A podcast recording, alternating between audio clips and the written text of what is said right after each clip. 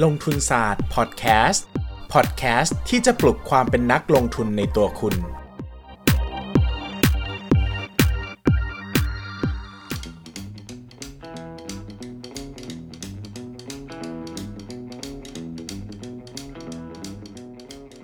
วัสดีครับ ยินดีต้อนรับเข้าสู่รายการ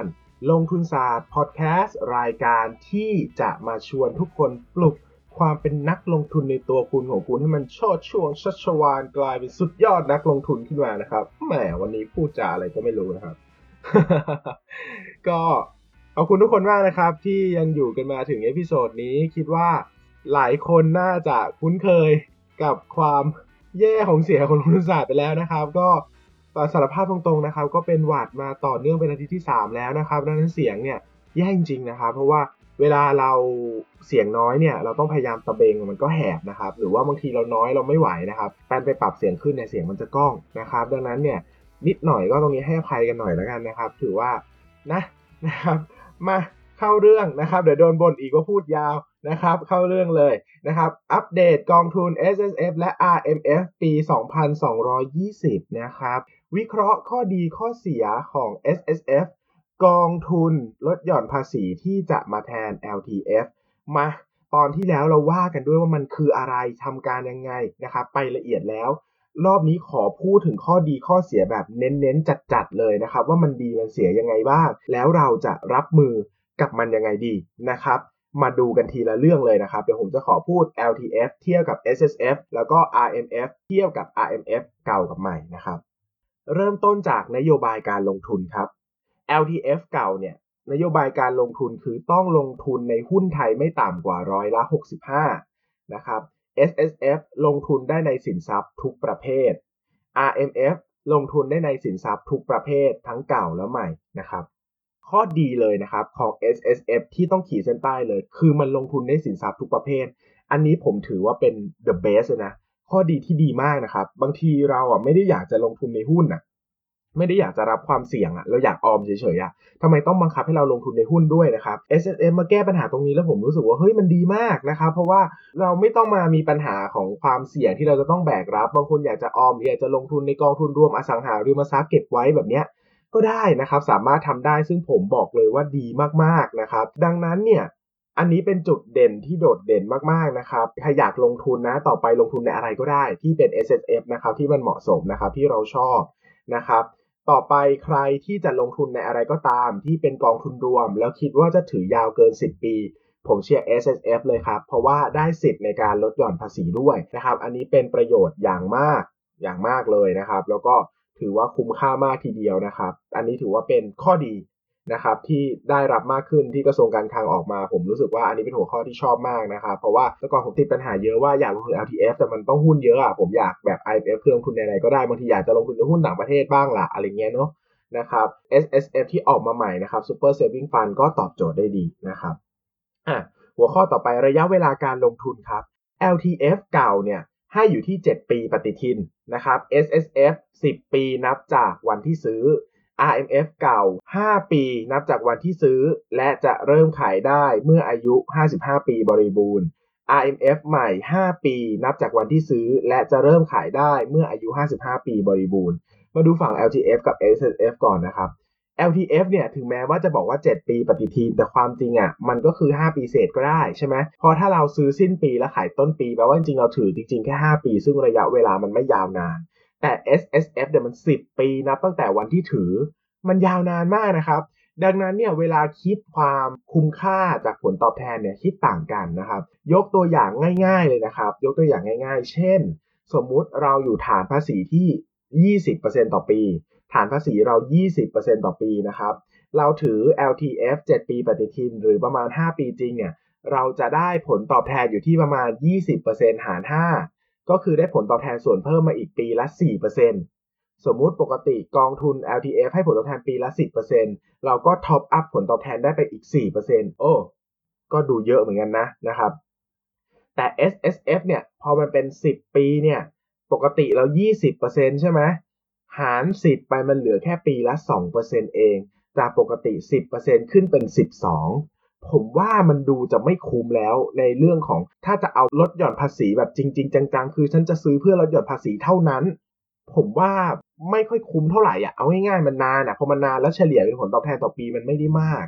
ใช่ไหมครับ ขนาดให้ฐานภาษี 35%เลยอะหาร 10 มายังเหลือ 3.5 ต่อปีเลยนะครับ แต่ถ้าเป็น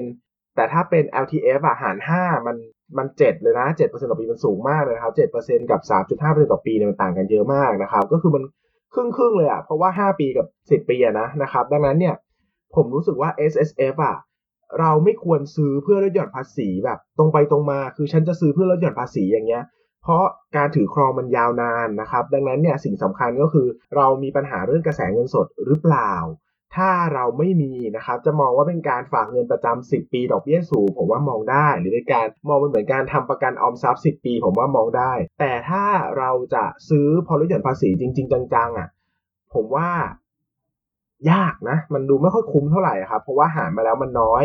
แต่ก็สำหรับคนที่จะออมจะลงทุนอยู่แล้ว ผมเล c ก m เมนเลยว่าซื้อเถอะ เพราะว่ามันหนึ่งมันเสริมสร้างสัยการออมของเราด้วย แล้วก็สองมันเพิ่มผลตอบแทนของเราได้จริง ๆ นะ แต่ทั้งนี้ทั้งนั้นก็ต้องขึ้นอยู่กับความเย็นของเงินในกระเป๋าด้วยนะครับ ถ้าเงินในกระเป๋าไม่ได้เย็นมากเนี่ยก็อาจจะไม่ต้องไปซื้อก็ได้ เพราะว่ามันก็ไม่ได้ผลตอบแทนสูงปรี๊ดขนาดที่น่าเสี่ยงนะนะครับแต่ถ้าโอเคเงินในกระเป๋าก็เย็นอยู่แล้วมีเงินมากมายมหาศาลอยู่แล้วเหมือนว่าคุณมีเงินเป็น 10 ล้านอย่างเงี้ยคุณจะแบ่งมาซื้อปีละ2 0 0แสนอะใช่ไหมครับสิปียัง2ล้านเองอะมันยังไม่ถึง 20%ของเวลเลยโหก็ซื้อไปเถอะนะครับยังไงก็ดูคุ้มอะกระจายความลงทุนไปอย่างอื่นอะกองทุนบ้างอะไรบ้างนะครับ ก็โอเคนะครับ ส่วน IMF เนี่ยมันชัดเจนมากว่า 5 ปีจนถึง 55เนี่ยมันกรณีเดียวคือไม่ต้องมองเรื่องการลดหย่อนภาษีเลยอะมองว่าวางแผนเกษียณดีกว่า แล้วถ้าเราจะซื้อเพื่อการเกษียณอยู่แล้ว ซื้อแบบนี้ก็จะมีประโยชน์เพิ่มมากขึ้น แต่ไม่ได้แนะนำว่าฉันจะต้องซื้อทุกปีเพื่อลดหย่อนภาษี เพราะว่ามันยาวนานมากนะครับ ใครอายุ 30 อย่างเงี้ยต้องรอเป็น25 ปีกว่าจะขายได้ใช่ไหม แล้วบางทีเราลดหย่อนได้ 20%ถือครอง 25 ปี ผลตอบแทนส่วนเพิ่มไม่ถึง 0. ไม่ถึง 1%เลยนะครับคือน้อยมากนะครับ ดังนั้นเนี่ยไม่ค่อยคุ้มสำหรับคนที่ตั้งธงว่าฉันจะซื้อเพื่อลดหย่อนภาษีแบบนี้ผมไม่บายไอเดีย แต่ถ้าจะวางแผนภาษีอยู่แล้วก็ซื้อเถอะนะครับ มันเป็นการสร้างลักษณะนิสัยที่ดีในการลงทุนนะครับ IMF นี่ชัดเจนอยู่แล้วว่าการเสียณอย่างเดียวเลย ไม่ต้องคิดอย่างอื่นนะครับเพราะขายได้ 55 ปีก็ไม่ต้องมาเก็งกำไรอะไรกันแล้วนะครับ ต่อไปครับ ความต่อเนื่องนะครับ LTF SSF เนี่ยไม่ต้องซื้อต่อเนื่อง คือซื้อไม้นี้ปุ๊บ ปีหน้าไม่ซื้อก็ได้ ปีต่อไปไม่ซื้อก็ได้ก็ซื้อมันครั้งเดียวหรือจะกลับมาซื้ออีก 10 ปีข้างหน้าก็ได้ ไม่มีปัญหาอะไรนะครับ แต่ RMF เนี่ยต้องซื้อทุกปีจนถึงอายุ 55 ปี ยกเว้นได้ 1 ปี ก็แปลว่าซื้ออย่างน้อยอะปีเว้นปีนะครับห้ามขาดติดต่อเกิน 2 ปี อันนี้น่าสนใจยังไงครับ อันนี้น่าสนใจก็คือ SSF ตัวที่ออกมาใหม่เนี่ยใครไม่มั่นใจซื้อไปแล้วไม่ชอบอนาคตไม่ซื้อก็ได้นะครับดังนั้นไม่ต้องซีเรียสมันคิดก้อนต่อก้อน เราเอาตาม ความรู้สึกเลยอะ่ะวันนี้ปีนี้รู้สึกคุ้มค่าจะซื้อก็ซื้อก็ได้นะครับ รู้สึกว่าเช่น ตลาดหุ้นลงมาเยอะมากๆ คิดว่าซื้อยังไงก็น่าจะไม่ดอย แล้วก็น่าจะได้ส่วนเพิ่มอีกอาจจะซื้อไม่เป็นไรนะครับเพราะว่าปีต่อไปคุณไม่ซื้อแล้วก็ได้นี่อยากจะซื้อเท่าไหร่ก็ซื้อต่างจาก IMF นะครับซื้อแล้วต้องซื้อต่อเนื่องทุกปีต่อเนื่องนะครับก็จะเป็นปัญหาสำหรับคนที่ไม่ได้วางแผนการเงินไว้รัดกุม หรือว่ากระแสเงินสดไม่ได้ดีมากนะครับ ไม่มีเงินไหลเข้ามาทุกปีอะมันขั้นต่ำปีละห้าพันเนาะหลายคนก็อาจจะรู้สึกว่าโหห้าพันเองแต่ห้าพันบางทีมันก็มีค่าเหมือนกันนะนะครับในวันที่มันฉุกเฉินอะนะครับดังนั้นก็ S S F เป็นหลักนะครับแล้วก็ส่วนเสริมเป็น R M F ละกันนะครับยิ่งถ้าตอนเนี้ย S S F ซื้อกองทุนอะไรก็ได้นะครับกลายเป็นว่าผมว่า S S F ชนะ R M F ไปเลยนะครับเทมา S S F ดีกว่านะครับลงทุนขั้นต่ำนะครับ S ไม่มีกำหนดแล้วนะครับ ปัจจุบันนะครับ แต่ก่อนเนี่ยจะมี IMF กำหนดขั้นต่ำไว้ที่ 3%ของรายได้หรือ 5,000 บาทต่อปี แล้วแต่อันไหนอันไหนจะสูงกว่านะครับ แต่ปัจจุบันไม่มีกำหนดแล้วครับ ทั้ง S S F แล้วก็ IMF คือคุณอยากซื้อเท่าไหร่ก็ได้ ซื้อ 500พันหนึ่งก็ได้ถ้าเขาขายก็ซื้อไปนะครับ ก็เป็นข้อดีนะครับ เพราะว่าสมมติ IMF เราช็อตมากๆนะครับช็อตมากๆ คือไม่มีเงินจะซื้อแล้วปีนี้สามเปอร์เซ็นต์ของรายได้บางคนมันเยอะมาก แต่ถือว่าช็อตอยู่ไม่มีเงินนะครับ ก็ซื้อ 500 ซื้อพันหนึ่งก็ได้ใช่ไหมเพราะว่ามันก็ถือว่าซื้อให้ไม่ไม่ผิดกฎเหมือนกันนะครับ SSF ก็ง่ายอีกบางคนเป็นลงทุน เป็นคนทำงานปีแรกกับบ้านก็ต้องผ่อนรถก็ต้องซื้อใช่ไหมเงินเดือนก็ไม่ได้เยอะแต่อยากจะออมอะอยากจะอยากจะเริ่มต้นนะครับ ก็พันหนึ่งอะพันหนึ่งก็ได้นะครับ ไม่มีขั้นต่ำก็สบายสบายนะครับ ต่อไปครับลดหย่อนได้กี่เปอร์เซ็นต์ของรายได้นะครับแต่ก่อน LTF RMF นะครับจะลดหย่อนได้ไม่เกิน 15%ของรายได้นะครับ ในขณะที่ปัจจุบันนะครับจะปรับมาเป็นไม่เกิน 30%ของรายได้แล้วนะครับ โหนะครับ ส่วนต่างเยอะเหมือนกันนะครับ ส่วนต่างเยอะเหมือนกันนะครับ อย่างแต่ก่อนนะครับ LTF มัน 15%นะครับ ก็จะกลายเป็นว่าต้องใช้ฐานสูงนะครับ ต้องใช้ฐานสูงเพื่อจะลดหย่อนให้ได้เต็ม 5 0 0 0 0 0บาทนะครับ แต่ปัจจุบันเนี่ยไม่เยอะแล้วเดี๋ยวผมขอ ขออนุญาตสักครู่นะครับ เดี๋ยวกดตัวเลขให้เลยดีกว่านะครับว่า 5 0 0 0 0 0บาทเนี่ยมันไปแม็กเพดานที่เท่าไหร่นะครับ แปลว่า แต่ก่อนนะครับ คนที่จะลดหย่อนได้เต็มแม็กนะครับ5 0 0 0 0 0 บาทของ LTF และ IMF เนี่ยจะอยู่ที่3ล้าน3แสน33,333 บาท ต้องเป็นคนรวยระดับหนึ่งเลยนะครับ คุณถึงจะมีรายได้ 3 ล้านกว่าต่อปีนะครับ ถึงจะได้ใช้สิทธิ์ทั้ง LTF กับ IMF ได้เต็มสตรีมอย่างละ 5 0 0แสนนะครับ แต่ปัจจุบันปรากฏแล้วนะครับเป็น 2 0 0แสนบาทนะครับของ S S F นะครับ แล้วก็ไม่เกิน 30 นะครับ ก็จะกลายเป็นว่าคุณมีรายได้ 666,666 บาท ก็สามารถใช้สิทธิ์ S S F ได้เต็มแม็กแล้วนะครับ ก็คือลดหย่อนได้ 30%ก็คือ 200,000 บาทเลยนะครับ โอ้ ฟังดูดีมากนะครับ แปลว่าไม่ต้องเป็นคนรวยเงินถุงเงินถังแล้วนะครับ ก็สามารถลดหย่อนภาษีได้เต็มเม็ดเต็มหน่วย ซึ่งอันนี้ก็เป็นสิ่งที่กระทรวงการคลังออกมากล่าวว่าเขาพยายามจะปรับตัวไอ้ลักษณะไอ้ลักษณะเงื่อนไขเนี่ยให้มันเหมาะสมกับ ตัวของคนชนชั้นกลางมากขึ้นจริง ๆ นะครับ ไม่ต้องเป็นคนที่มีรายได้สูงขนาดนั้นนะครับ ก็สามารถเก็บเกี่ยวได้อย่างเต็มเม็ดเต็มหน่วยนะครับ หรือ IMF นะครับ ฐานอยู่ที่ 5 0 0แสนใช่ไหมนะครับแต่ก่อนต้องมี3ล้าน3 3 3 3 3 3 บาท ตอนนี้ปรับฐานสูงสุดเหลือ1ล้าน6 6 6 666 บาท เออ ลดลงมาเยอะครึ่งครึ่งเลยนะครับ ก็แปลว่าต่อไปคุณก็ลดหย่อน LTF ไม่ใช่สิ SSF กับ RMF ได้อย่างเต็มเม็ดเต็มหน่วยเลยนะครับ โดยไม่ต้องมีฐานเงินเดือนสูงเหมือนแต่เก่าแล้วนะครับ ฟังดูดีมากนะครับ ลดหย่อนสูงสุดนะครับ LTF เก่าได้ 5 0 0 0 0 0 SSF ใหม่ได้ 2 0 0 0 0 0นะครับ IMF ยังได้ 5 0 0 0 0 0 เท่าเดิมนะครับ S S F เนี่ยเมื่อรวมกับกบขกองทุนสำรองเลี้ยงชีพประกันบำนาญนะครับรวมแล้วไม่เกิน 5 0 0แสนคือมันกลายเป็นว่ามันถูกจัดไว้ในก้อนเดียวกับ I M F แล้วนะครับ แต่ก่อนเนี่ย L T F จะแยกกับ I M F คำนวณคิดแยกกันนะครับ แต่ปัจจุบันรวมหมดแล้วนะครับ S S F ก็กลายเป็นหนึ่งในตะกร้าของ I M F ด้วยนะครับแปลว่าซื้อ S S F ก่อนนะครับไม่น้อยกว่า 2 0 0แสนนะครับเหลือเท่าไหร่ก็เติมท็อปอัพไปเรื่อยๆนะครับจนกระทั่ง I M F เนี่ยไม่เกิน 5 0 0แสนคือรวมทั้งหมดไม่เกิน 5 0 0แสนนะครับก็ข้อเสียเหมือนกันเนาะนะครับบางทีเราอย่างอื่นเยอะมันก็ลดหย่อนมากไม่ได้นะครับแปลว่าสิทธิในการใช้ลงทุนนู่นนี่นั่นในการลดหย่อนภาษีสูงสุดก็ไม่เกิน 5 0 0แสนบาทต่อปีนะครับนั้นขอสรุปโดยภาพรวมนะครับ สรุปภาพรวมนะครับข้อดีนะครับก็คือ S S F ที่เกิดขึ้นใหม่เนี่ยสามารถลงทุนในสินทรัพย์อะไรก็ได้ ซึ่งอันนี้เป็นข้อดีที่ผมยอมรับจริงๆว่ามันดีมากนะครับ ผมนี่กรี๊ดสลบเลยเมื่อเห็นเงื่อนไขนะครับดีมากนะครับแล้วก็มีการลดเพดาน การลดหย่อนภาษีลงนะครับทำให้คนที่มีรายได้ไม่มากเนี่ยสามารถลดหย่อนภาษีได้มากขึ้นนะครับจาก 15%เป็น 30%นะครับข้อเสียที่ชัดเจนมาก อย่าสาบแช่งกันเลยนะครับโรคจิตคิดอะไรขึ้นไม่รู้นะครับ ข้อเสียนะครับ ก็คือมันต้องถือตั้ง10ปีแน่ใจร้ายจังเลยอะ่ะทำไมมันนานขนาดนี้นะครับ10ปี นับจากวันที่ซื้อด้วยนะ คือถ้ามันนับตามปีปฏิทินอาจจะแอบเหลือ8ได้ใช่ไหมแต่นี่คือนับตอนที่ซื้อคือมันยาวนานมากนะครับ แล้วข้อเสียอีกอย่างหนึ่งก็คือเพดานมันน้อยลงอะจาก5 0 0แสนเหลือ2 0 0แสนเองนะครับ ก็ เออ น้อยน้อยน้อยน้อยเหมือนกันนะ แถมยังต้องไปรวมอยู่ใน IMF อีกนะครับจากแต่ก่อนเราลดก้อน IMF ได้อีก 5 0 0แสน LTF ได้ 5 0 0แสนรวมเป็น1ล้านเดี๋ยวนี้กลายเป็นว่า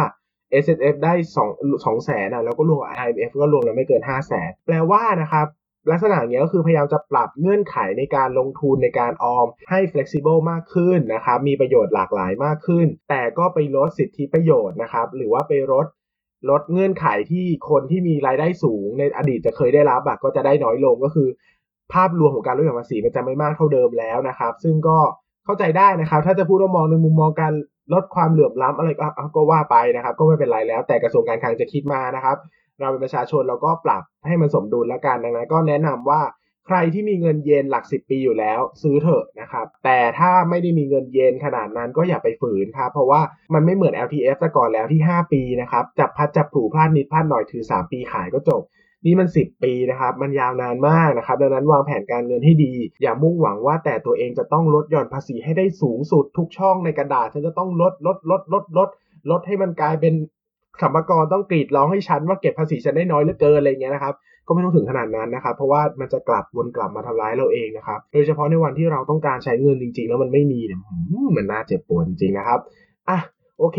วันนี้ใครชอบกดไลค์ใครใช่กดแชร์ ใครปลื้มปริ่ม ชอบอะไรก็อย่าลืมคอมเมนต์ทิ้งไว้ให้กันเป็นกำลังใจบ้างนะครับ ใครตั้งคำถามอย่าลืมตั้งมาเลย เดี๋ยวอาทิตย์หน้าผมจะหยิบมาตอบกันให้แล้วนะครับ ว่าอะไรบ้างนะครับที่จะเป็นการตอบคำถามของเรานะครับ แล้วก็อย่าลืมกดติดตาม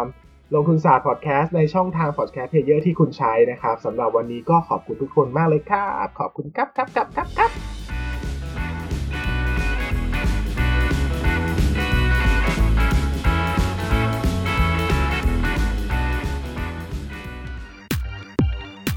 อย่าลืมกดติดตามลงทุนศาสตร์ในช่องทางพอดแคสต์เพลเยอร์ที่คุณใช้ แล้วกลับมาปลุกความเป็นนักลงทุนกันใหม่ในลงทุนศาสตร์พอดแคสต์